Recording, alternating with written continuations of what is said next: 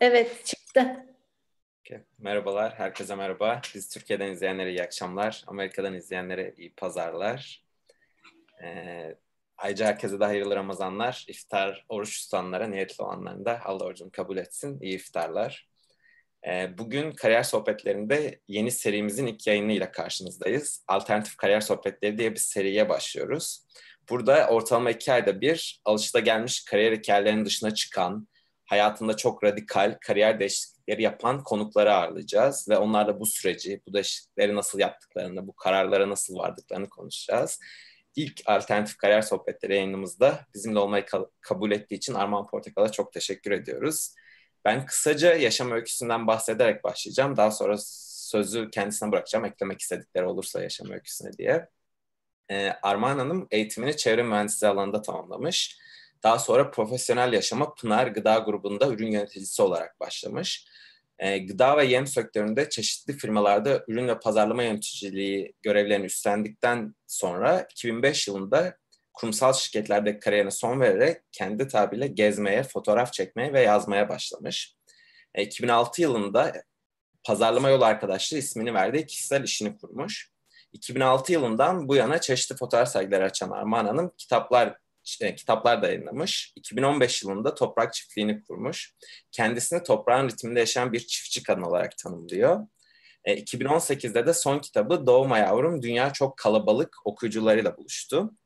E, kend, bugün konuk olmayı kabul ettiği için kendisine tekrar teşekkür ediyorum. Sözü de kendisine bırakıyorum. Ben teşekkür ederim. Çok mersi. E, herkese iyi akşamlar. E, güzel bir yayın olsun. Hepinize de inşallah ufak tefek de olsa ilham verici şeyler olsun. Güzel bir sohbet diliyorum. E, Selim çok güzel özetledi. E, herhalde mühendis yaklaşımıyla olsa gerek. E, gayet analitik şey. Fakat e, torlak çiftliği, toprak çiftliği değil ama toprağın ritmi. e, burada... E, Ben e, alternatif kariyer sohbetlerinin ilk konuğu olarak e, ve siz e, karşımda şu an kaç kişi var ve yaş grubu nedir? Genellikle de hani anladığım kadarıyla öğrenci olabileceğinizi tahmin ediyorum ya da yeni mezun olabileceğinizi tahmin ediyorum. E, aslında siz iş hayatı denen e, o büyük hani çemberin henüz başındasınız. Henüz başındayken benim şu an yaptığım e, iş ve verdiğim kararlar için arada biraz zaman var. E, ve açıkçası e, ben de bir yeni mezun ve iş hayatına yeni atılmış biri olduğumda eğer o günden bugüne kadar hani çok çalışmasaydım ve önüme gelen hani hep e, fırsatları değerlendirmeseydim bugün kendimi bu kadar kuvvetli hissetmeyecektim. Ve bu radikal kararları alma gücünü de Ee, ve hayallerimin peşinden gitme gücünü de kendimde bulamayacaktım. Aslında bütün hikaye e, belki siz daha öğrenciyken sınavlarınızda, derslerinizde ve belki stajlarınızda, sonrasında çalışma hayatına başladığınızda her şey aslında çok çalışmaktan geçiyor. Bu başkasının işi için de olabilir, kendi işin içinizde, e, kendi işiniz için de olabilir ama neticede e, gerçekten hani yaymadan e, diye tabir edersek çok çalıştığınız zaman hep kendi heybenize bir takım tecrübeler atıyorsunuz. Ve günün birinde o heybeden o tecrübeleri çıkartıp kullanıyorsunuz. Aslında bütün hikaye bu. Ben şeyi sevmem, e, ay bu benim işim değil, bu benim iş tanımımda yok cümlelerini ben sevmem. Ve öyle çalışmadım zaten. Belki kuşak farkımız var. Bizim kuşak daha e, şeyizdir böyle iş odaklı.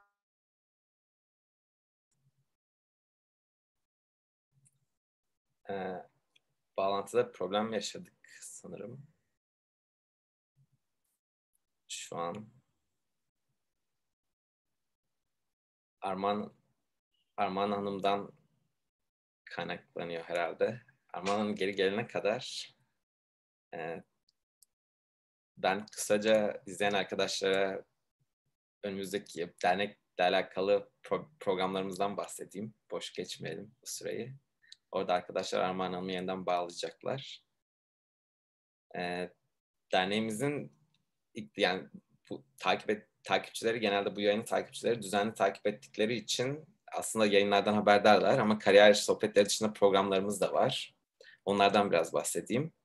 bir danışmanlık programımız var. Bu programda sohbet e, birebir danışmanlarla, çeşitli alanlardan, farklı alanlardan danışmanlarla iletişim kurup sorularınızı sorabiliyorsunuz. Ayrıca bu programda yeni başlattığımız bir de burs programı var. Danışmanlığın parçası olarak her ay bir danışanımıza programdan e, en fazla faydalanan, en fazla yarar sağlayan bir danışanımıza burs veriyoruz. iki yüz elli dolar karşılığı eğitim masraflarında kullanmak üzere bir burs kazanıyor. Burada eğitim masrafındaki standartımız çok geniş. Ee, önümüzdeki bir yıl içinde yapacağı herhangi bir eğitim masrafı, herhangi bir kongreye, konferansa, ziyaret için ulaşım olabilir, kitap olabilir, TOEFL, G R E gibi yabancı sınavlar olabilir, Türkiye'deki sınavların kayıt harcı olabilir. Bunları da kullanabiliyor. Ee, onun dışında diğer bir programımız ve şu an çok kısa sürede e, başvuru almaya başlayacağımız yeni bir programımız var. Bu da üniversite temsilciliği. Bu üniversite temsilciliğiyle e, Türkiye'de en az otuz üniversiteye erişmek ve üniversitelerden üniversiteleri dinlemek, üniversitelere de kendimizi anlatmak istiyoruz. Yani biz dernek olarak ne yapıyoruz, ne tarz faaliyetlerimiz var, üniversite öğrencilerine bu faaliyetler nasıl dokunuyor ve onların talepleri, arzuları, karşılaştıkları, günlük hayatta karşılaştıkları en büyük problemler neler, bunları anlamaya çalışıyoruz. Böyle bir programla da çok yakın zamanda, bir iki hafta içinde duyurusunu yapacağız. Ee, öyle bir programımız var. Hepinizin bildiği gibi şu an izliyorsanız zaten kariyer sohbetleri var. Burada çok farklı alanlardan, çok farklı kariyer hikayelerinden kişileri konuk etmeye çalışıyoruz. Ee, arkadaşlar, Armağan Hanım, tekrar bağlamak için özür diliyoruz bu aksilikten dolayı da. Zoom'dan mı kaynaklanıyor yoksa internet bağlantısından mı, tam emin değiliz. Ee, Armağan Hanım gelene kadar soruları ben zaten e, yani yayından önce ileten sorular da olmuştu. Sorularımız hazır. Yeni soru eklemek isteyenler de lütfen hem chatten yazabilirler ya da e, linkimiz var. O linki kullanabilirler yayının altında. İsim vermeden sormak istiyorsanız yayın altındaki linki kullanabilirsiniz. Eğer isim vermekten rahatsızlık duymuyorsanız chat'i kullanabilirsiniz. Ekranın yan tarafında gördüğünüz. Ayrıca bu yayınlarda konuk etmek istediğimiz kişi, etmek istediğiniz, görmek zor, özür dilerim, görmek istediğiniz, bizim konuk etmemizi istediğiniz kişileri de bize yazarsanız elimizden geldiğince o isteklere e, cevap vermeye ve o alanlarda kişiler bulmaya da çalışıyoruz. E, yani şu an listemizde olan, daha önce talep gelen bir iki konu var. Bir tanesi havacılıkla alakalı talep geldi birkaç kere. İstatistik, ekonomiyle ilgili gelen var. Ekonomiyle ilgili konuklarımız oldu ama özellikle istatistikle alakalı talep geliyor. Bu alanlarda da konuk bulmak için çabalıyoruz. Çabalarımız devam ediyor. Onun dışında genelde Silikon Vadisi ile ilgili öykülerin ilgi çektiğini biliyoruz. O konuda sürekli talepler geliyor. Armağan Hanım'ı bağlıyor arkadaşlar sanırım. Ben e Şu an özür diliyoruz tekrar. Neden olduğunu da bilmiyoruz. Zoom'da bu problemi daha önce yaşamamıştık. İlk defa yaşıyoruz.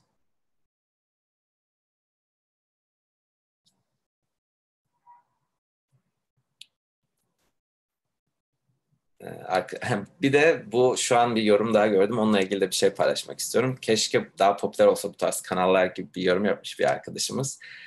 Keşke. Bunu çözmek için de aslında bir programımız ya da bir yarışmamız başlayacak. Çö çözer mi bilmiyorum ama e, çabamız en azından olacak.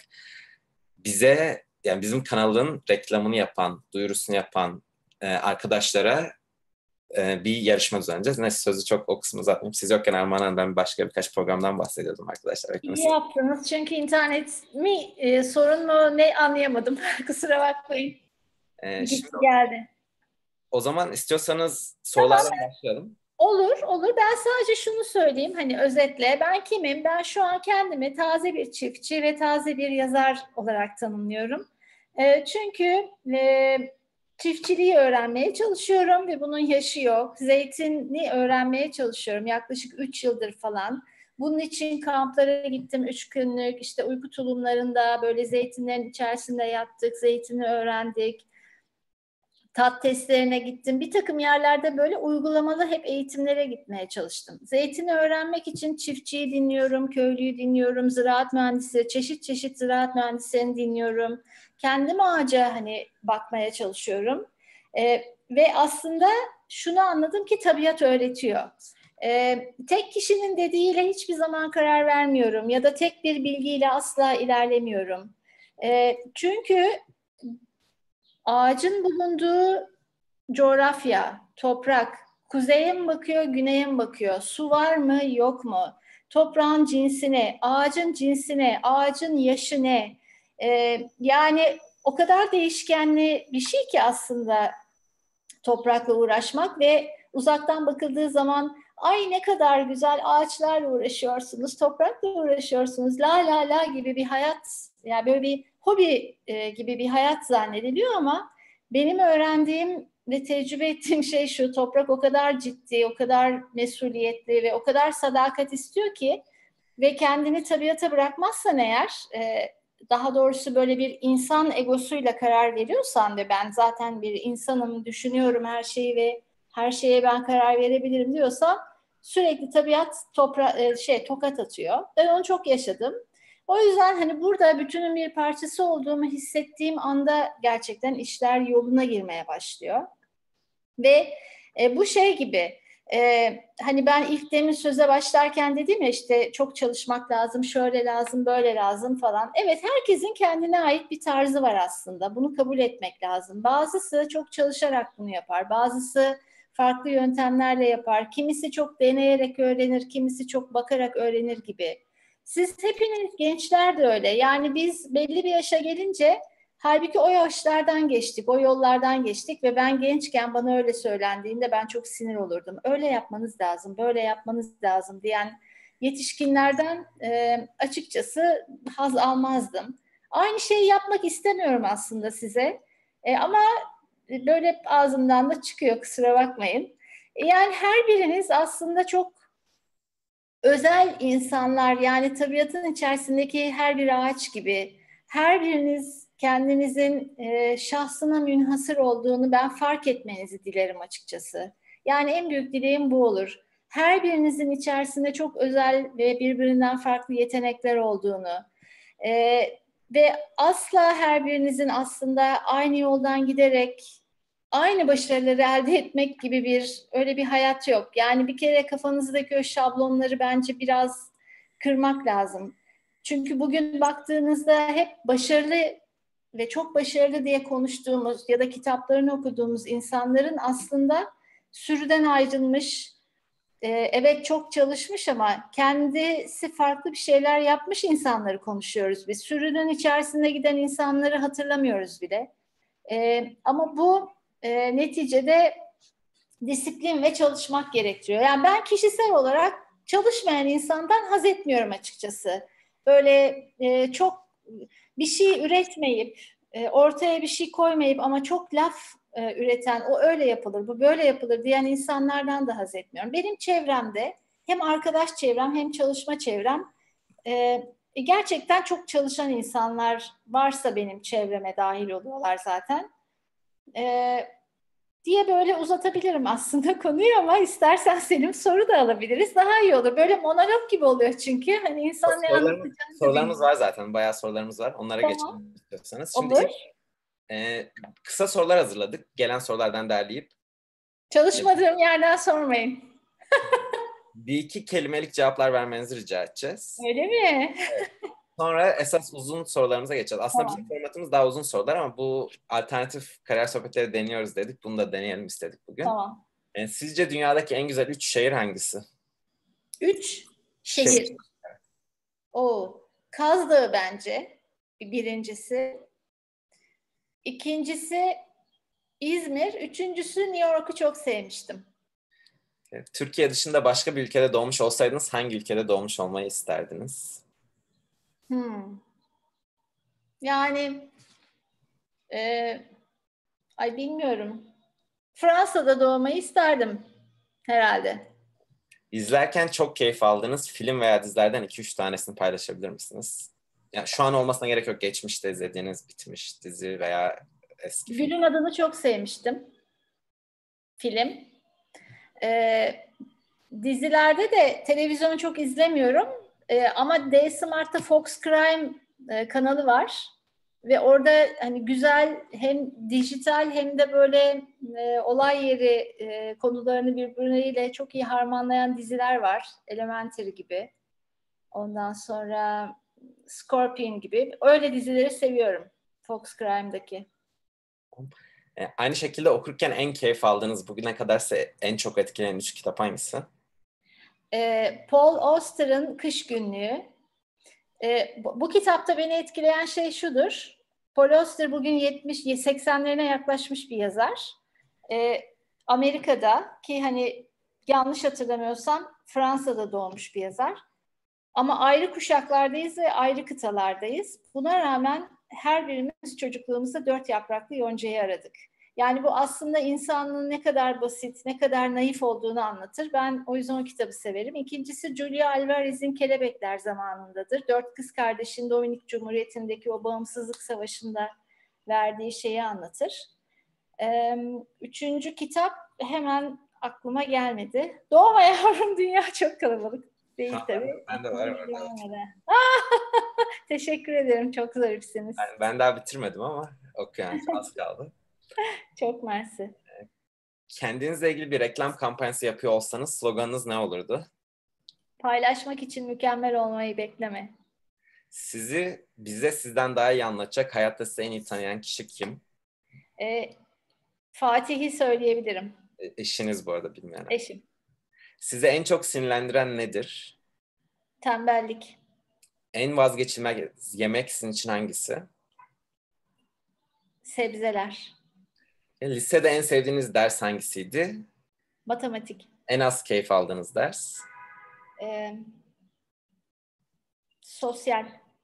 Peki sizce çok gezen mi bilir, çok okuyan mı bilir demiş bir arkadaş. İkisi birbirini bütünler.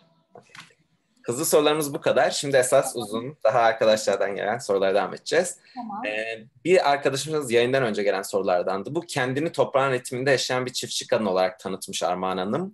Bu işin gelir düzeyi nedir? Hobi olarak mı yapıyor? Esas geçim kaynağı bu mu? Dedi. Aslında biraz cevap verdiniz hobi kısmına ama daha hmm. detaylı olarak. E, toprağın ritminde olmayı, burada e, tabiatın bir parçası olduğumuz zaman işler yoluna giriyor anlatmak için demiştim. Gerçekten e, bizim kafamızdaki sayısal e, hedeflerle tabiatın hedefleri ya da işleyişi aynı değil. Biz işte Mart'ın üçünde şu ürünü yapmaya başlayacağız dediğimizde tabiatta Mart'ın üçü diye bir kavram yok. İşte hava sıcaklığı şuraya gelirse, mevsim şöyle olursa, güneş böyle olursa gibi şeyler var. Hani onlar toprağın ritmi, öyle onu anlatmaya çalışmıştım. E, gelir olarak hiçbir iş kurduğunuzdan en az iki yıl, iki buçuk yıl kar beklentisi e, ile kurulmaz. O yüzden hani ben e, şu an öyle hemen kurduk burayı, çünkü yatırım bitmiyor. Buraya habire bir şey yapıyoruz. Alınacaklar, yapılacaklar, onlar bitmiyor. İki buçuk yıl, üç yıla yaklaştı. Ee, ama hani önümüzdeki dönemde burası kendini güzel güzel döndürür. Hobi alanı değil burası ama öncelikli şöyle bir şey. Burası sadece iş odaklı kurduğumuz bir yer değil. Biz farklı bir şey yapıyoruz. Burası biz öncelikle kendimiz sağlıklı yaşayalım ve sağlıklı beslenelim diye yaptık. Biz bir arazi aldık. Bu araziyi aslında yazlık ev yapabilirdik. Fakat araziye gelip gördüğümüzde zeytin ağaçlarını zaten çok severiz ve dedik ki buraya böyle bir yılın belli zamanlarında gelip tatil yapıp üç gün sonra kapatacağımız bir yer olursa biz burayı ve bu ağaçları küstürürüz. Burayı üreten bir yere dönüştürelim dedik ve bu kendiliğinden ilerledi. E, o yüzden bizim öncelikli hedefimiz hadi bir İş yeri yapalım, şöyle olsun değil. Hayır, burada önce biz kendimiz sağlıklı yaşayalım, sağlıklı beslenelim. Yani aslında burası bir yaşam yeri ama yaşarken tembellik etmeyelim, toprak üretirken biz de bir şey üretelim diye biz burada e, belli başlı ürünleri yapıyoruz ve bunları da çok yapmıyoruz. Ürün gamı olarak az sayıda ürünümüz vardır ve her bir ürünü de tamamen elle, geleneksel yöntemle yaptığımız için de sayıca da her bir üründen az vardır. Yani ben gıda sanayinde çalıştım. Bütün benim hani iş hayatım gıda sanayi şirketlerinde geçti. Ben seri üretim yapmayı da biliyorum, fizibilite yapmayı da biliyorum, ne bileyim pazarlama stratejisi, her bir şeyi biliyorum. Maliyet analizi, bunu, şunu, bunu, bunları biliyorum ama ben burada seri üretim yapmak istemiyorum. Ben burada gıda sanayi gibi davranmak istemiyorum. Ufak ölçekli, çocukluğumuzda yediğimiz o tatlara e, ulaşma gayesiyle bir şey yapıyoruz aslında. Yani bu sonunda e, hani büyük kar beklentileriyle girilmiş öyle bir şey değil. Sağlıklı yaşayalım, sağlıklı beslenelim. Önce aile olarak kendimiz diye başladığımız bir şey. E, bu bakış açısı farkı. Hani buradan hadi bakalım e, bu yıl yaptık, kaç para kazanacağız bakış açısıyla kurulmuş bir şey değil burası. Bundan sonra benzer bir soru, benzer değil ama bir miktar cevap verdiğiniz bir soru var, onu sorayım o zaman. Demiş ki arkadaşımız, arkadaşlarımızdan biri, organik tarım, ekolojik tarım, biyolojik tarım gibi kavramlar dolanıyor ortada. Bunların Hı-hı. bir farkı var mı? Kendi alışverişini nereden yapıyor? E, Seferihisar'da, yani burada olduğum zamanlar Seferihisar'dayım. Çünkü yerimiz, çiftliğimiz burada. Yoksa benim asıl adresim İstanbul ama yılın çoğu bölümünü işim artık burası. Hani öyle düşünelim. Çünkü ağaçları yalnız bıraktığımız an ve bakımını bıraktığımız an burası çöker. Seferihisar pazarından alışveriş yapıyoruz. Kendi çiftliğimizde bir bostanımız var. Ata tohumlarıyla oraya işte salatalık, yaz için mesela şu anda kabak, biber, domates, patlıcan, salatalık gibi onları ektik. Ee, ondan sonra kışın kış sebzelerini ekiyoruz. Hani kendi bahçemizden de yiyoruz ama e, pazara gidiyoruz. E, buralar daha e, tarım e, henüz odaklı e, ilçeler. O yüzden üreticisi çok olan yerler. E, yani adam bahçesinde işte tarlasında üretiyor ya da üretilmiş bir şeyi hemen tüccar tık diye buraya getiriyor. Böyle çok uzun yollar kat etmiyor. Depolarda çok beklemiyor. Marketlerde çok beklemiyor. Bozulmasın diye üstüne bir şeyler hani kaplanmıyor falan. O yüzden hani biz e, olabilecek en güzel şeyleri burada yediğimiz, yani genel olarak daha iyi, daha doğal, daha değiştirilmemiş, daha bozulmamış tohumlarla, e, daha organik ve doğal hani gübrelerle, daha zararsız ilaçlamalarla yapılmış tarım ve bundan elde edilmiş mahsulü anlatıyor aslında. Bu iyi bir şey. Hani isimleri değişebilir işte, o da biraz e, e, nasıl kullandığınıza, belki mahsule göre falan değişebilen bir şey. Ben e, açıkçası herhangi bir e, şeye tabi değilim. Ben e, burada en geleneksel haliyle tarımı uygulamaya çalışıyorum. Danıştığımız böyle bir ziraat mühendisi, işte konuştuğum köylüler falan var. Çünkü bu işi e, doğuştan itibaren yapan insanlar ve var ve o insanlar hani şöyle uzaktan bile toprağa baktığında diyor ki bunun kalsiyumu eksik diyor. Şimdi ben bakıyorum bakıyorum mesela domatese bir şey anlamıyorum. Ama o bir bakıyor diyor ki bunda kalsiyum eksikliği var diyor. Bir böyle doğuştan dededen babadan toprağın içinde doğmuş, onunla haşır neşir olmuş ve artık toprakla konuşabilen insanlar var.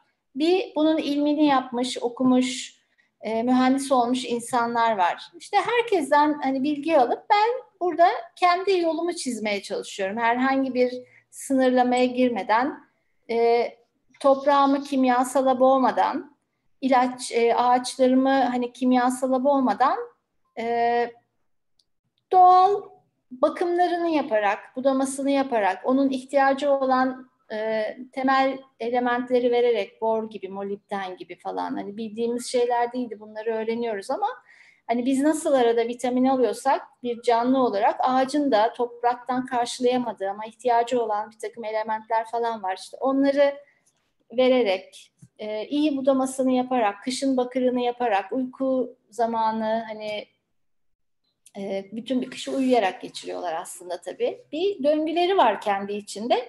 İşte onu gün gün izleyince şey yapmıyoruz. Yani bu ağaç daha fazla mahsul versin, verdiği mahsuller daha büyük olsun gibi onları hani bir takım kimyasallara boğarak, nasıl diyeyim, dengelerini şaşırtacak uygulamalar yapmıyoruz. İşte diğer o biyolojik tarım, ekolojik tarım, organik tarım, bunları yapan insanlar ve çiftçiler de bunlara dikkat ediyorlar aslında. Hani bunun peşinden gitmek iyi bir şey o, o açıdan. Bir arkadaş başka bir soru sormuş. Aslında yine bir ölçü cevap verdiniz herhalde ama çiftliğinizde teknolojiyi ne derece kullanıyorsunuz? Organik olsa da otomasyon ve teknolojiden faydalanıyor musunuz demiş. E, makinelaşma yok bizde. Benim en hani makinem salça makinesidir. Çünkü domatesleri atarız. Tırırt diye hani içerisinden domates parçalıyor. Öyle. Bir de büyükçe bir mutfak robotum var. Çünkü hani sos falan yapıyoruz. Onun haricindeki her şeyi elle yapıyoruz. Mesela zeytini, e, ağaçlara değnek, e, plastik böyle tarak denir. Tarak ya da şöyle e, taneleri e, toplamak için dalı dırırt diye sıyırmak. Asla onları yaptırmam. Tek tek tek tek tek daldan e, zeytinler tek tek toplanır. Dört kişilik bir ekip bunu tek tek toplar. Biz dört kişi her bir zeytini ama her bir zeytini tek tek böyle çevire çevire ayıklarız. Üzerinde bir zeytin vuru var mı? Şey var mı? Leke var mı? İşte bir e, böcek ısırmış mı falan. Onları tek tek ayıklarız. Kırmayı yüzde doksanını ben yaparım. Tek tek. Çekiçle. Zaten onun geleneksel adı çekiçtedir. Kırmayı tek tek yaparız. Çizmeyi böyle ufak dandirikten bir milyoncu gibi yerlerde satılan zeytin çizme aletleri vardır. Onlar da tek tek tek çizilir. Ee, siyah zeytin yaklaşık üç ayda ya da dört ayda her gün o büyük altmış litrelik bidonlar yuvarlanarak çevrilerek e, tatlanır. Ee, bir olgun zeytinimiz var. Kurarız. Ancak dokuz ay sonra tatlanır. Yani e, her şey e, sabırla ve emekle bizde olgunlaşır. Yoksa çok daha kısa sürede daldan zeytinleri toplamak mümkün, makinalaşmak mümkün. Bu bir tercih meselesi. Ben onu yapmıyorum ama şöyle oluyor. Benim zeytinimi yiyenler diyorlar ki ya çocukluğumdaki o zeytini yedim diyor. Ya da e, uzun bir süredir artık marketten aldığı zeytinleri hani yemeyen ya da midesinde bir takım yanmalara sebep olan insanlar ya kavanozun yarısını bitirdim ama hala midemde bir şey yok diyor. İşte bunları duyunca bizim bütün o yorgunluğumuz, çünkü ciddi bir yorgunluk istiyor her şeyi tek tek e, böyle elden geçirince bütün yorgunluğumuz geçiyor. Bu işte şey tercih meselesi. Ben e, ben bilerek küçük kalmak istiyorum zaten. Çok büyüyüp çok böyle e, haldır haldır seri üretimlere girmek istemiyorum. Mesela benim ürünümü yiyip işte Rusya'dan ya da Hollanda'dan ya buradaki marketlerde de satmak istiyoruz, sizden zeytin almak istiyoruz dediklerinde ben mesela onlara hayır diyorum ve bu hayır demek beni mutlu ediyor. Çünkü ben e, gerçek e, hani o eski yöntemle bu tatları bozmak istemiyorum. Ee, seri üretime geçmek istemiyorum. Ben herkes gibi olmak istemiyorum. Benim bu işte bir tercih meselesi, belki bir strateji meselesi diye bakabilirsiniz. Böyle. Teşekkür ediyoruz. Biraz kariyerinizle, eğitim hayatınızla ilgili sorular var. Onlara geçelim. Tamam. Arkadaş, bir arkadaşlarımızdan biri sormuş. Yani lisedeyken niye çevre mühendisliğine ilgi duydunuz? Nasıl başladı bu ilgi demiş. E, vallahi çok enteresan bir şey. Çok fazla bilgim yoktu. Ben mezun e, yani üniversite sınavı başladığı zaman çevre mühendisliği çok yeni yeni duyulmaya başlamıştı. Mühendis ya da mimar olmak istiyordum ve böyle kitapçıklar olurdu. E, işte üniversite sınavına girmeden önce üniversiteleri, bölümlerini, işte hangi bölüm ne yapar, fakülteleri falan anlatan böyle kitapçıklar olurdu. O kitapçıklardan çevre mühendisliği tanımlarını, tanıtımlarını okuduğumda benim çok hoşuma gitmişti. O yüzden yazdım. Yani ben e, o dönem üniversite sınavında mimarlık, inşaat mühendisliği, endüstri mühendisliği, çevre mühendisliği, hani bunları yazdım ve çevre mühendisliğini kazandım. Çok severek okudum. Ee, çok severek e, mezun oldum. Hatta öyle bir bitirme tezi yaptım ki bir daha benden sonra bir profesörümüz vardı. Allah rahmet eylesin şimdi. Hani ruhu şad olsun diyeyim. Bana çok güzel bir bitirme tezi vermişti ve şey demişti. E, yani bunu Türkiye'de ilk defa sen yapıyorsun Armağan demişti. Böyle çok gururlanmıştım. E, çok severek okudum. Çok severek mezun oldum. Fakat mezun olduğumda da durdum, düşündüm ve şuna karar verdim. Armağan, sen çevre mühendisliğini yapma. Çünkü benim mezun olduğum zaman çevre mühendisleri özel sektörde e, zorunlu değildi. Ve bizim işimizi makine mühendisleri, inşaat mühendisleri yapardı, kimya mühendisleri yapardı. Dolayısıyla çevre mühendislerinin özel sektöre e, yeni bir istihdam olarak girip de hani bir organizasyonda yer alması mümkün değildi. Ee, diğer taraftan da ya belediye gibi, il müdürlükleri gibi daha böyle e, hani e, devlet kadrosu ya da siyasi kadrolarda falan çalışmak lazımdı. Ben de dedim ki ben bir seçim yapmak zorundayım ve hayatıma yön verecek bir başlangıç yapmak zorundayım. Armağan, sen çevre mühendisliğini yapma ama hayatına yön verecek bir başlangıç yap. O da işte halkla ilişkiler elemanı olarak başladım ben ee, Pınar grubunda. Sonra pazarlamayı çok sevdim. Pazarlama e, her ne kadar mühendislikten gerçekten farklı olsa bile ben bütün çalışma hayatım boyunca mühendislik nosyonunu kullandım. Çünkü mühendislikte bir heyecana kapılmadan çok kısa sürede analiz edersin. Çok kısa sürede karar verebilirsin. Karar verebilme yetilerini e, e, bence mühendislik nosyonunun en önemli şeyi. Boğulmazsın yani detaylarda, tık tık tık. Bölersin, analiz edersin, karar verirsin ve tık tık tık yürürsün. Yani o mühendislik becerilerini çok kullandığımı e, şey yapıyorum, düşünüyorum. E, halkla ilişkiler elemanı olarak başladım. Arkasından işte pazarlama şefi oldum, ürün yöneticisi derken başka şirketlere geçtim. İşte en son pazarlama direktörüydüm, e, ayrıldım. Ve kurumsal hayat dışına çıktım. O benim İş hayatında verdiğim çok radikal bir karardır ama asla pişman olmadım ve bugün diyorum ki iyi ki o radikal kararı verdim. Çok iyi maaşım vardı, şirket arabam vardı, şirket telefonum vardı. İzmir gibi bir yerde bir e, kadın olarak pazarlama direktörlüğüne yükselmiştim. İyiydi yani her şey çok iyiydi ama bir prensip kararı, ben kurumsal hayat dışına çıkmaya karar verdim. Her şey, yani elimdeki bütün, daha doğrusu maddi kazanımların hepsi gitti. Ee, ama o an geriye şu kaldı, bağımsızlık kaldı, kendim için kendim karar verebilme kaldı, e, sadelik kaldı ve ondan sonra tekrar tekeri freelance çalışarak döndürdüm ben. E, çok değişik tecrübeler elde ettim, farklı şirketlerle çalıştım. Sonra İstanbul'a taşındık, İstanbul'da işte freelance işimi kurdum ama onu yapana kadar e, televizyonda yemek programları çeken ekiplerle de çalıştım, promosyonculuk da yaptım, ondan sonra rüzgar sörfü öğrendim, onun eğitmenliğini de yaptım, işte e, bloglar ya, blog ya, yazıyordum zaten, fotoğraf eğitimleri aldım, fotoğraf için gezilere çıktım, sonra sergiler açtım falan derken bugün taze çiftçi, taze yazar olarak karşınızdayım. Bir iki tane soru var. Aslında bunları bir ölçü cevap verdiniz ama tam anlattığınız şeyler alakalı. Birinci soru, arkadaşımız şunu sormuş. Yani kurumsal hayattan ayrıldığı için hiç pişman oldu mu? Buna cevap verdiniz. Hı hı. Olmadıysa kariyerindeki en büyük pişmanlığı ne? Başka bir arkadaşımız da şunu sormuş. Zamanında işte... E, Aslında bunu anlattığınız zaman anlatmadan önce sormuş soruyu. Çevre mühendisliğinden mezun olup farklı bir alanda çalışmış. Yani niye böyle oldu? Bu işi nasıl buldu? Nasıl e, o iş için yani kendi, ikna etti? Ya da bu, bu imkan nasıl yakaladı diye sormuş. Ay, çok soru oldu. Şimdi nasıl hatırlayacağım?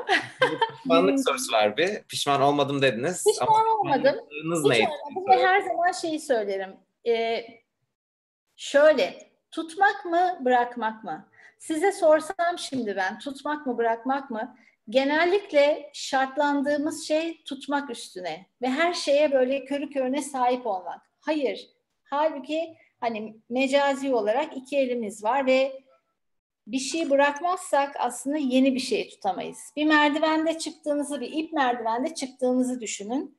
E, buradaki e, tutamağı bırakmazsanız bir üste çıkamazsınız ve her Ee, yeni basamakta manzaranız değişecek. Öyle düşünmek lazım. O yüzden körü körüne e, tutsaydım ben o işimi, e, Yani şuna kapılsaydım, hayır pazarlama direktörü olmuşum, maaşım şöyle bilmem ne böyle falan, sıfırlanmayı göze almasaydım bugün bu yolumu çizmeyecektim. Belki başka bir yol çizecektim. Yani o da belli olmaz ama ben pişman olmadım açıkçası. Yani hayatımızda anlatacak hikayelerimiz olsun. İşte onları yapmasaydım bugün karşınıza geçip bunları belki anlatamıyor olacaktım. Pişman ee, ikincisi e, o iş... Pardon. İş...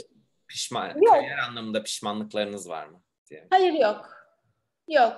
Her şeyi yaşadım. Şöyle, hep böyle e, günlerimiz hep güzel, hep başarılı, hep bilmem ne öyle geçmiyor. Düşüyoruz, kalkıyoruz.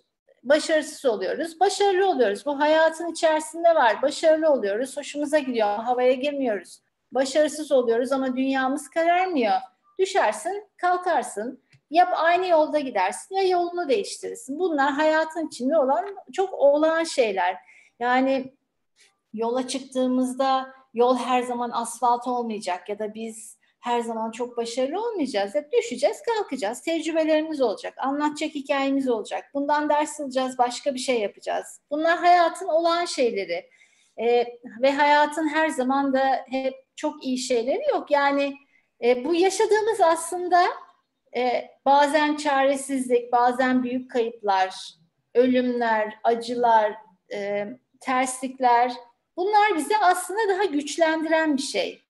Ee, daha dirayetli hale getiren, e, daha sırtımızı dik yapan şeyler. Olgunlaştıran şeyler, bunun yaşı da yok. Ee, ikinci e, şey, soru neydi Selim? E, bu, siz anlatmadan önce arkadaş yazmış o, o soruyu ama... Biraz değiştirerek soralım. Çevre mühendisliği okuyup nasıl e, ilk işine girmiş, Pınar Gıda Grubu'nda yöneticisi olarak kariyerine başlamış diye sormuştu. Evet, evet. Ee, e, o zaman yani iş başvuruları yapılırdı. Ben de iş başvurumu yapmıştım. Sonra şirkete gittim. Ondan sonra e, yani işte insan kaynakları, görüşmeler falan. Ondan sonra herhalde... E, herhalde. Şey yani varmış, açık varmış ki evet. Ben zaten düz bir önce eleman olarak başlamıştım. Hani e, böyle oluyor. Bu dediğim tabii bin dokuz yüz doksan iki milattan önce. ee, okay. Yazmaya nasıl başladı diye bir soru gelmiş. Ne zaman başladı? Küçük yaşlardan gelen bir ilgi miydi yoksa sonradan mı ortaya çıktı? Ben ilk şiir kitabımı bin dokuz yüz seksen dörtte aldım. Özdemir Asaf'ın Yalnızlık Paylaşılmaz. E, hala başucu kitabımdır. Çok severim. Ve Özdemir Asaf, e, hep şöyle hayran olurdum ben. Yani ne kadar az kelimeyle, ne kadar derin şeyler anlatmış. Ne kadar küçücük bir dörtlükle ya da bir satırla ne kadar büyük anlamlar yüklemiş. Hep hayranlıkla onu şey okurdum e, ve hala da okurum. E, belki ondan esinlendim, belki ondan ilham aldım bilmiyorum ama ben de zaman içerisinde yaşadığım olaylar, başımdan geçen işte bir takım şeylerden sonra işte birer satır, birer paragraf falan bir şeyler yazmaya başladım. E, ve onlar bir süre sonra birikti. iki bin on bir yılında ben eşime, dostuma, arkadaşıma, akrabama bir yılbaşı hediyesi yapayım. Ama bu hani çarşıdan, pazardan aldığım bir şey olmasın da benim yaptığım bir şey olsun diyerek bunu böyle küçücük bir cep telefonu boyutunda bir küçücük kitapçık olarak kendi paramla bastırdım. Böyle küçük bir kitapçık olarak az sayıda. Onu dağıttım. İsmi tesadüftü onun. Ondan sonra o normal bir yayın evine geçti. Yayın evi onu bastı. İşte kitapçılarda satılmaya başladı. Ben imza günleri falan yaptım onunla da. Postika yayın eviydi. Sonra e, Pencere isimli ikinci bir kitabı yazdım. Bunların ikisi de kızlarım diyorum ben onlara. Böyle içinde her şey var. Öykü var, şiir var, işte aforizma var, karışık. E, yani yazmak, yüzleşmek gibi. Yazdığın zaman daha kararların netleşiyor benim için. Mesela eğer bir konuda kararsız kaldıysam ben hemen artılar, eksiler, olumlu, olumsuz bir SWOT analizi gibi bir şey yaparım. Beni kararımı hani kolaylaştırır, kafamı sadeleştirir. Yazmayı da o yüzden severim. Blog yazıyordum. Ve ya benim derdim şuydu aslında. Yani benden çok yıllar yıllar sonra ya da benden kilometrelerce uzakta Bir gün birisinin kütüphanesinden bana ait bir kitap düşsün. Benim bütün hayalim buydu. Yani ben buralardan gitsem bile benim işte birkaç satırım kalsın, bir kare fotoğrafım bir yerlerde kalsın. Ee, o yüzden ee, ve güzel, mükemmel bir iş yaptığım için değil, sadece paylaşmak için, mükemmel olmayı beklemediğim için yazdım ve paylaştım onları.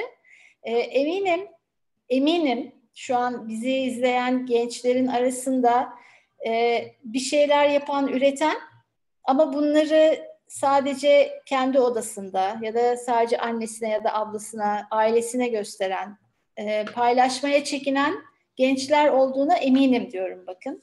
Çünkü bir sürü söyleşi yaptık ve kendimizden de biliyoruz. E, işte ben onu hep kırmaya çalıştım. E, Birisi bir şey söyleyecek, birisi bunu beğenmeyecek diye içinizde sakladığınız zenginlikler var. Kiminiz çok güzel gitar çalıyorsunuzdur, kiminiz çok güzel resim yapıyorsunuzdur, biriniz karikatür çiziyordur. Vardır yani içinizde çok yetenekler ama içinizde saklıdır. İşte benim derdim o, benim içimde yazmak vardı. Ben sadece onu paylaştım. Acayip böyle büyük ve önemli bir yazar olma hayaliyle de çıkmadım yola. Paylaştım. Ve güzel de tepkiler alıyorum. Bu benim hoşuma gidiyor. Bir iki soruyu birleştirerek soracağım. Aslında buna yine bir ölçü cevap verdiniz. Yazar olmak isteyenlere tavsiyeleriniz, önerileriniz var mı demiş bir arkadaşımız. Bir arkadaşımız da yazarken herhangi bir rutini var mı? Ee, nasıl yazıyor? Yani burada hmm. sanırım daha çok hani nasıl bir süreç besliyor yazarlığı? Evet. Ee, şey, e, ya, yazmak isteyen arkadaşlara tavsiyem yazmaları, çekinmeyecekler. Ee, yani yazmak isteyen insanlara tavsiye deyince biz, ben mesela Erbulak evinde sekiz ay boyunca bir kursa gittim. Ee, hocamız işte Hakan Akdoğan, Özen Yula'ydı, Ayşe Erbulak e, giriyordu zaman zaman derslerimize. Sevgili Hakan ve sevgili Özen Yula'dan çok şey öğrendim. Teknik anlamda çok şey öğrendik ama içimizde ifade etmek istediğimiz bir şeyler var. Onları nasıl ortaya çıkarmanız gerektiğini e, yol yöntem gösteriyorlar. Sonraki seçimler yine size ait. Ne tarz bir şey yazmak istiyorsunuz?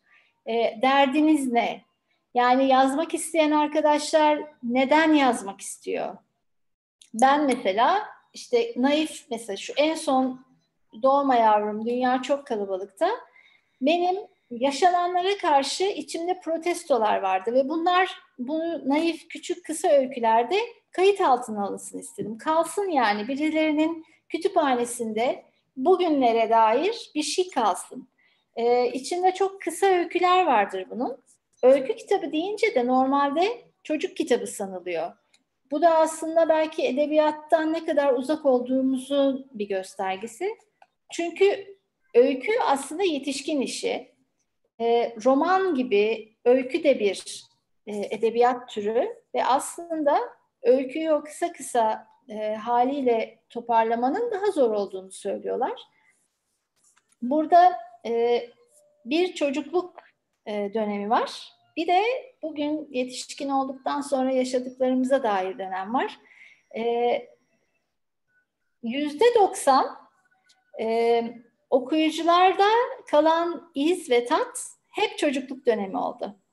Çünkü ortak bir şeyler var. Aslında ikinci bölüm bugünün yaşanan gerçekleri ama biz çocukluğa özlemle, benim hissettiğim, hep çocukluk dönemi insanların aklında kaldı.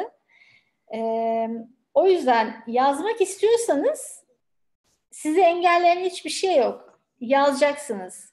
Ya, ve önce okuyacaksınız da. Yani ne tarz e, yazarları ve kitapları seviyorsanız ve ne tarz bir şey yazmak istiyorsanız okuyarak da ufkunuzu geliştireceksiniz. Ne kadar çok okursanız o kadar çok ufkunuz gelişiyor. E, o kadar çok e, yazı e, tekniklerinde ve hani o ifadelerde de ufkunuz genişliyor. E, o yüzden ya, bir, içinizden dökülenleri bir yere aktarmaya başlayın. Çünkü o zaman içerisinde toparlanacak, bir hamur gibi tutmaya başlayacak. Şimdi bir yerde un var, bir yerde tuz var, bir yerde yumurta var. E, nasıl başlayacaksınız? Bir yerde karmaya başlayacaksınız. Onu da hani nasıl bir hamur elde etmek istediğinizi bilebilmeniz için de işte başka hamurları okuyarak kendinizi geliştireceksiniz diyebilirim. Teşekkür ediyoruz. Ben teşekkür ederim.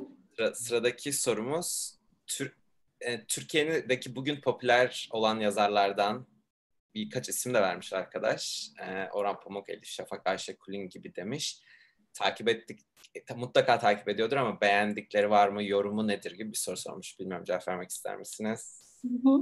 Ee, ee, po- aslında onlara çok hani popüler demek bence şey olur. Çünkü neticede e, hepsi e, büyük okuyucu kitleleri olan önemli yazarlar aslında. Hani bir tanesi Nobel ödüllü yazar. Dolayısıyla sadece popüler, yani günümüzün popüler yazarı demek bence e, onları biraz e, şey yapabilir, hani bir tık düşürebilir. Çünkü hepsi neticede kendisini kanıtlamış, büyük kitlelere hitap eden, e, büyük okuyucu kitleleri olan önemli yazarlar. Demin e, çok büyük bir yazar olacağım diye çıkmadım, mükemmel olmayı beklemedim dediniz ama bir soru gelmiş. Bu konudaki en büyük hayali ne? Demiş. Ha, e, yazarlık konusunda mı? Evet. evet. E, ikinci bir öykü kitabı daha ya- yayınlamak istiyorum. Ve ben aslında öykücü Armağan Portakal olarak anılmak istiyorum. E, şu an romana çok hazır değilim ama bir roman da yazmak istiyorum. Roman çünkü büyük bir matematik kurgu istiyor. Ama bizim hep hocalar da derdi ki öykü daha zordur. Çünkü çok kısa sürede vuracaksın ve çekeceksin. Ee, ben bir öykücü olarak anılmak istiyorum yıllar yıllar sonra. Hep böyle kısa öyküler yine yazmak istiyorum. Ama araya e, yapabilirsem eğer roman da sıkıştırmak istiyorum açıkçası. Ee, bir arkadaş soru sormuş. Buna da yine cevap vermek için tercihiniz. Ee, biz, biz ilanı çıktığımızda blogunuzu incelemiş. Politik konulardan çok uzak duruyor. Bu bilinçli bir tercih mi demiş? Yoksa hani ilgi, ilgi mi duymuyor? Yoksa eşinden dolayı hani e, zaten eşim bu işlere çok ilgileniyor. Ben ilgilenmesem de olur gibi mi yaklaşıyor demiş. Yeteri kadar evde ilgilenen var. Yani politik, blogunuzun özellikle bu konulara değinmemesini ya da işte bu, bu, bu konularda ilgisi var mı gibi bir soru sormak istemiş herhalde. Belki e, bloguma girip sadece başlıkları okuduysa böyle bir şeye kapılabilir. Ama benim yazılarımı okursa, e, benim her yazımın içerisinde e, burada çünkü şeyim yani e, ben sadece Fasarya'dan gezi yazıları yazan bir kadın değilim. Eğer gezi, yazılarımın içerikleri okunursa işte oradaki o e, E, haykırışlar, protestolar, duruş, nerede durduğum bellidir aslında. O yüzden e, bir gezi bloğu gibi anlaşılabiliyor ama yazıların içeriğini e, bence belki bir kere daha okumak lazım. O yüzden evet e, hani ben politika ile ilgilenen bir insan değilim, siyasetle ilgilenen bir insan değilim. Ama bir duruşum ve bir tavrım, bir fikrim var. Ve bu benim e, blogdaki yazılarımın içerisine de sirayet ediyor zaten. Hayattan kopuk değiliz yani. Ben de kişisel bir şey eklemek istiyorum. Biz de dernek olarak politik faaliyetlere hiç bulaşmıyoruz ve poli, aktif politikada olan hiçbir konuk alma, almıyoruz. Bununla ilgili bize de soru geliyor bazen. Çekiniyor musunuz, korkuyor musunuz diye. Ben aslında bugünün Türkiye'nin şartlarında bulaşmamanın en zor şey olduğunu düşünüyorum. Çünkü bir taraftan evet. bir taraf seçtiğiniz zaman çok daha işiniz kolay oluyor aslında. Evet. En azından o taraftan sürekli övgüyü şey alıyorsunuz. Ben kişisel olarak bir partiye üyeyim de aslında. Önümüzdeki iki hafta Los Angeles'ta sandıkta görevli olacağım. E, çok da politik bir kişiliğim var. Ama ben de hayatın sırf politikadan ibaret olmadığını ya da politikanın illa birileri çok kötü, birileri çok iyi gibi net siyah. Aynen öyle.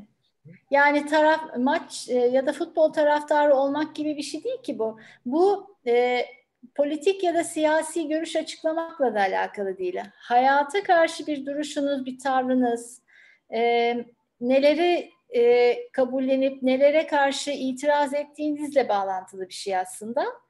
E, o yüzden e, bu bir etiket gibi insanın üstünde, böyle alnında yazan bir şey değil ama tavırları, davranışları, seçimleri, yaşam biçimi, tatil biçimi bile belki e, bunları o aslında bütünüyle böyle ortaya koyan bir şey. İşte şeye kapılmamak lazım. Sadece gösterilenle yetinirsek o derindeki mesajı alamayız aslında.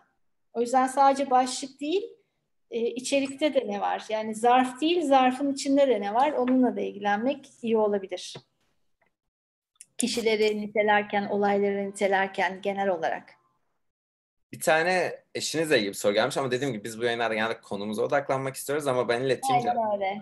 Yani şöyle evet. Sormuş, bize olan etkisini sormuş. Çok tanınan biriyle yaşamanın herhangi bir zorluğu var mı diye. Ama bilmiyorum, bunu cevaplamak ister misiniz? Yok, hiçbir zorluğu, yani öyle bir zorluğu yok. Çünkü biz hayatlarımızı yaşıyoruz. Hala üretmeye, çalışmaya devam ediyoruz. O çok tanınmışlığın verdiği, e, o şaşaya kapılmadığımız sürece... Ee, işte burada hani ayaklarımız su toplaya toplaya biz çalışmaya devam ediyoruz. Eşim çalışmaya devam ediyor. Öyle. Şimdi e, yazmaktan, tarımdan, bunlardan bahsettik demiş bir arkadaş. İleride beş yıl sonra, üç beş yıl sonra aklında, hayalinde başka bir alan var mı demiş. Hani bir günde şunu denerim diyeceği. Dediğim. Ya ben e, daha çok gezmek istiyorum. İşte yoluna koyarsak eğer. Daha çok gezmek, daha çok fotoğraf çekmek, daha çok onları yayınlamak, ee, hani böyle şeyler istiyorum. Böyle etkinlikler içerisinde olmak istiyorum. Ee, yani inşallah sağlığımız, huzurumuz, her şey yerinde olur. İşler de e, hani burada e, daha çok yoluna girer. Ondan sonra ileriki yıllarda daha çok gezeyim, dünyada. Ee, Anadolu'yu daha çok gezeyim. Mesela ben kitabı elime aldıktan sonra hep Anadolu şehirlerini dolaşmak istedim ve öyle de oldu. Çünkü oturduğumuz yerden Anadolu'ya baktığımız zaman e, başka, Anadolu'nun şehirlerine gidip içerisinde dolaştıktan sonra başka. Ee, mesela e, bir de iki kadın Anadolu'da diye bir projemiz var bizim. Ee, sevgili Banu Tozlu Yurt'la. Biz onunla niye böyle bir yola çıktık? Çünkü Ee, işte mesela Doğu ya da Güneydoğu Anadolu ya da uzak şehirlere gidil, gidilmez, gezilmez falan diye böyle ön yargılar oluşmaya başladı. Dedik ki biz, ya bak biz iki kadın olarak gidelim. Memleketimizde anlatacak çok şey var. Çok güzel yerler var. Çok değerli, zengin bilgiler var. Onları yerinde görelim. Halkıyla konuşalım. Bunları yazalım, bunları anlatalım. Yani biz gittik, başkaları da gitsin. Böyle bir heyecan dalgası oluşturalım. O yüzden mesela iki kadın Anadolu'da projesine başladık. Gönüllü yaptığımız bir şey bu bizim. Yazıyoruz, videolar yapıyoruz, anlatıyoruz bunları. Şehir şehir dolaşıyoruz. Ee, buna mesela devam etmek isterim. Yine Anadolu, ya inanılmaz mesela antik kentler zenginliği var.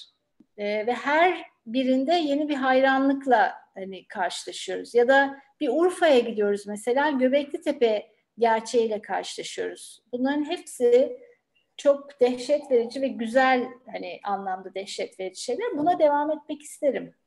Buna aslında ben böyle bir soru vardı. Bu e, imza günleri için sorulmuş. Gittiğiniz Hı-hı. imza günlerinde size çok etkileyen, şaşırtan bir şehir veya etkinlik oldu mu diye. Belki ikisini birleştirerek cevap verebilirsiniz. Gezdiğiniz şehirlerde dahil. Bir ölçü cevap verdiniz ama. Evet evet. E, mesela Ee, Urfa'ya giderken ya acaba Urfa'da ne göreceğim diye gitmiştim. Halbuki Urfa'ya gittiğim zaman birincisi o Göbeklitepe'de dolaşırken bir de sahibi, yani oradaki arazinin sahibiyle tanışma ve onunla röportaj yapma şansım oldu. Ve öyle bir yer ki orası, dünya tarihini, dünyadaki daha doğrusu insanlık tarihini gerçekten değiştiren bir yer. Ee, O kadar etkileyici, o kadar güzel ki ve bu bizim topraklarımızda. Şimdi bu hani cümle içerisinde kullanırken evet, dünya tarihini değiştiren yer Göbeklitepe dediğimiz zaman normal cümle içinde etkisi yok. Ama hani onu böyle tek tek kelimeleri irdelerseniz ya gerçekten dünyada ondan daha eski bir medeniyet, insan varlığına rastlanmıyor. Yani bu gerçeği idrak ederseniz muazzam bir şey. Kilis mesela ona keza çok enteresandı. Kilis'ten, Kilis'e Gaziantep'ten gittik e, otobanla. Kilis'ten Gaziantep'e geri dönerken de yan yol denen e, bir alt yoldan döndük. milyonlarca zeytin ağacı arasından geçtik. Toprak kırmızı, zeytin ağaçları bakımlı ve bütün o geniş böyle arazinin ortasında Gaziantep'e yaklaşırken böyle bir kaya yükseltisinin üstünde de Ravanda Kalesi diye bir yere rastladık. Yani ne adını duymuştuk. Hiçbir şeyden haberimiz yoktu. Kilisliler ve Anteplilerin, yani Türkiye'deki pek çok insanın bile henüz haberi yok. Yeni yeni arkeolojik olarak araştırmaları yapılıyormuş. Mutlak bir sessizlik var coğrafyada. Mesela bu bu çok enteresan bir şeydi. Ee, ne bileyim, Denizli'ye gidiyorsunuz. Hep yer üstündeki Pamukkale'yi biliriz. Halbuki bir de yer altında Pamukkale var. Kaklık Mağarası diye. Yani e, bizim her gezimiz zaten e, böyle enteresan e, ve güzel bilgilerle, zenginliklerle, hep şaşırdığımız şeylerle dönerek geldik. Bütün gezilerden. Süremiz daralıyor herhalde, değil mi? Diyecektim. Evet, tam onu demek istedim. Süremiz bitiyor. Son toparlayıp evet. istiyorsanız bütün e, toparlayalım. Bir de e, kapat kapatır, kapatış sorumuz var. Genelde bütün konuklarımıza sorduğumuz, onu soralım. E, genel olarak aslında soruların birçoğuna, burada olan soruların birçoğuna cevap verdiniz. Yani blog nasıl çıktı dedi bir arkadaş. Pardon, ses kesildi orada. Ne? Pardon. Bir arkadaş blog fikri nasıl çıktı? Hı hı, evet. diye sormuş ilk yazarken. Bir arkadaş belki yayının başını kaçırmıştır. Çok gezdiğiniz, yani en beğendiği, gezdiği şeylerden bugüne kadar en beğendikleri hangileri demişti. Bunları yayının aslında en başına sorduk. Ama hızlı cevap sorduk. Eğer ona biraz daha uzun cevap vermek isterseniz siz bilirsiniz. Hı hı. Ee, bir arkadaş da buna da aslında yayının en başında, yayının başını kaçırmış herhalde bu arkadaşlar. Ee, onu en çok etkileyen yazarlar kimlerdi demiş. Buna da yine cevap vermiştiniz. Bunları evet... E, Aç, yani bilmiyorum, bu arkadaşlar daha açmanız amaçlı mı sorular, yoksa baştaki cevabımı kaçırdılar. Ee, Şöyle blog'a yanıt vereyim. Blog iki bin beş yılında başladım ben. O zamanki blogumun adı farklıydı. Çünkü işte e, ben her hafta böyle bir P C dergisi alırdım. Chipnet falan değişik dergiler vardı. Böyle yenilikleri merak ederdim. Teknolojik olarak neler yapılıyor diye. İşte e, o turuncu blog e, blog Blogger, unuttum şimdi, Blogspot mu? Öyle bir şey başlamıştı. Ben onun hani üyesi olmuştum. Orada tek tük tek tük yazılar yazmaya başlamıştım. Ondan sonra oradaki e, benim e, domain adım falan farklıydı. Sonrasında Armağan Portakal'a döndüm. O blogdaki yazılar da orada kaldı. E, diğer sorumuz neydi? Yazarları söylemiştim. Etkileyen yazarları söylediniz ama dedim evet. belki... E... Arkadaş daha... Ha, şehirler vardı. Bir de evet, aynen. Üç şehir söylediniz ama onları da hızlı isim olarak geçmiştiniz. Belki neden o üç şehrin sizi çok etkilediğinden yine. E, Kaz Dağı'na gittiğim zaman e, müthiş etkilendim. Çünkü e, şöyle düşündüm. Dünya yaratılalı beri değiştirilmemiş, oynanmamış. İnsan eliyle hiçbir şey değiştirilmemiş. Muazzam bir... Orası Milli Park. Öyle bir yer. Endemik bitkiler... Ee, karacalar, işte hayvanlar, her şey barış içerisinde. Orada e, hani e, insan hırsının girmediğini o kadar güzel anlıyorsunuz ki derelerden şırıl şırıl sular akıyor falan ve döndükten sonra ben bir on beş yirmi gün Kaz Dağı'nın etkisinden kurtulamamıştım. Ve en önemli şeyi de Kaz Dağı bir dağ silsilesidir ve altı hani gözümüzde canlandıramayacak kadar büyük e, yekpare bir kaya hazne olduğu ve bu haznenin içinde su var. Ee, düşünün ki bu sene yağmur yağdı, kar yağdı, işte seneye bahar oldu, işte pınarlardan su akıyor. O, o su değil. Binlerce yıl önceki sunun e, aslında aktığı söyleniyor ve e, bir muazzam jeolojik oluşum. O dağların içerisinde tek parça bir kaya hazne. Ee, İzmir... Burası güzel bir memleket. Ee, hem, hem şehir olarak güzel, hem insanları güzel. Farklı, yani burada değişik bir kültür var. Ee, New York niye? Ee, ben ilk oraya fotoğraf çekmek için gitmiştim. Bir ay kalmıştım. Ee, New York'un en çok parklarından etkilenmiştim. O yaşayan e, insanlarla dolu parklarından. Ee, bir sürü yerini dolaştım. Her tarafından böyle bir sanat, müzik, sergi, e, Çok güzeldi, çok dinamikti. O yüzden hala yani bir kere daha gitme şansım olsa vizem bitmeden tekrar gitmek isterim. Öyleydi. Paul Auster'i niye sevdiğimi söylemiştim. Ee, şey çünkü hani o da bizde dört yapraklı yoncayı çocukken aradık. İnsanlık bu kadar sade, basit aslında. Sonrasında büyüdükçe, kimliklere bölündükçe birbirimizden ayrışıyoruz. Ee, ama ayrı kıtalarda ve ayrı kuşaklarda olsak bile dört yapraklı yoncayı aradık çocukken hepimiz. O da aramış. Ben de bunu fark ettiğimde çok hoşuma gitmişti.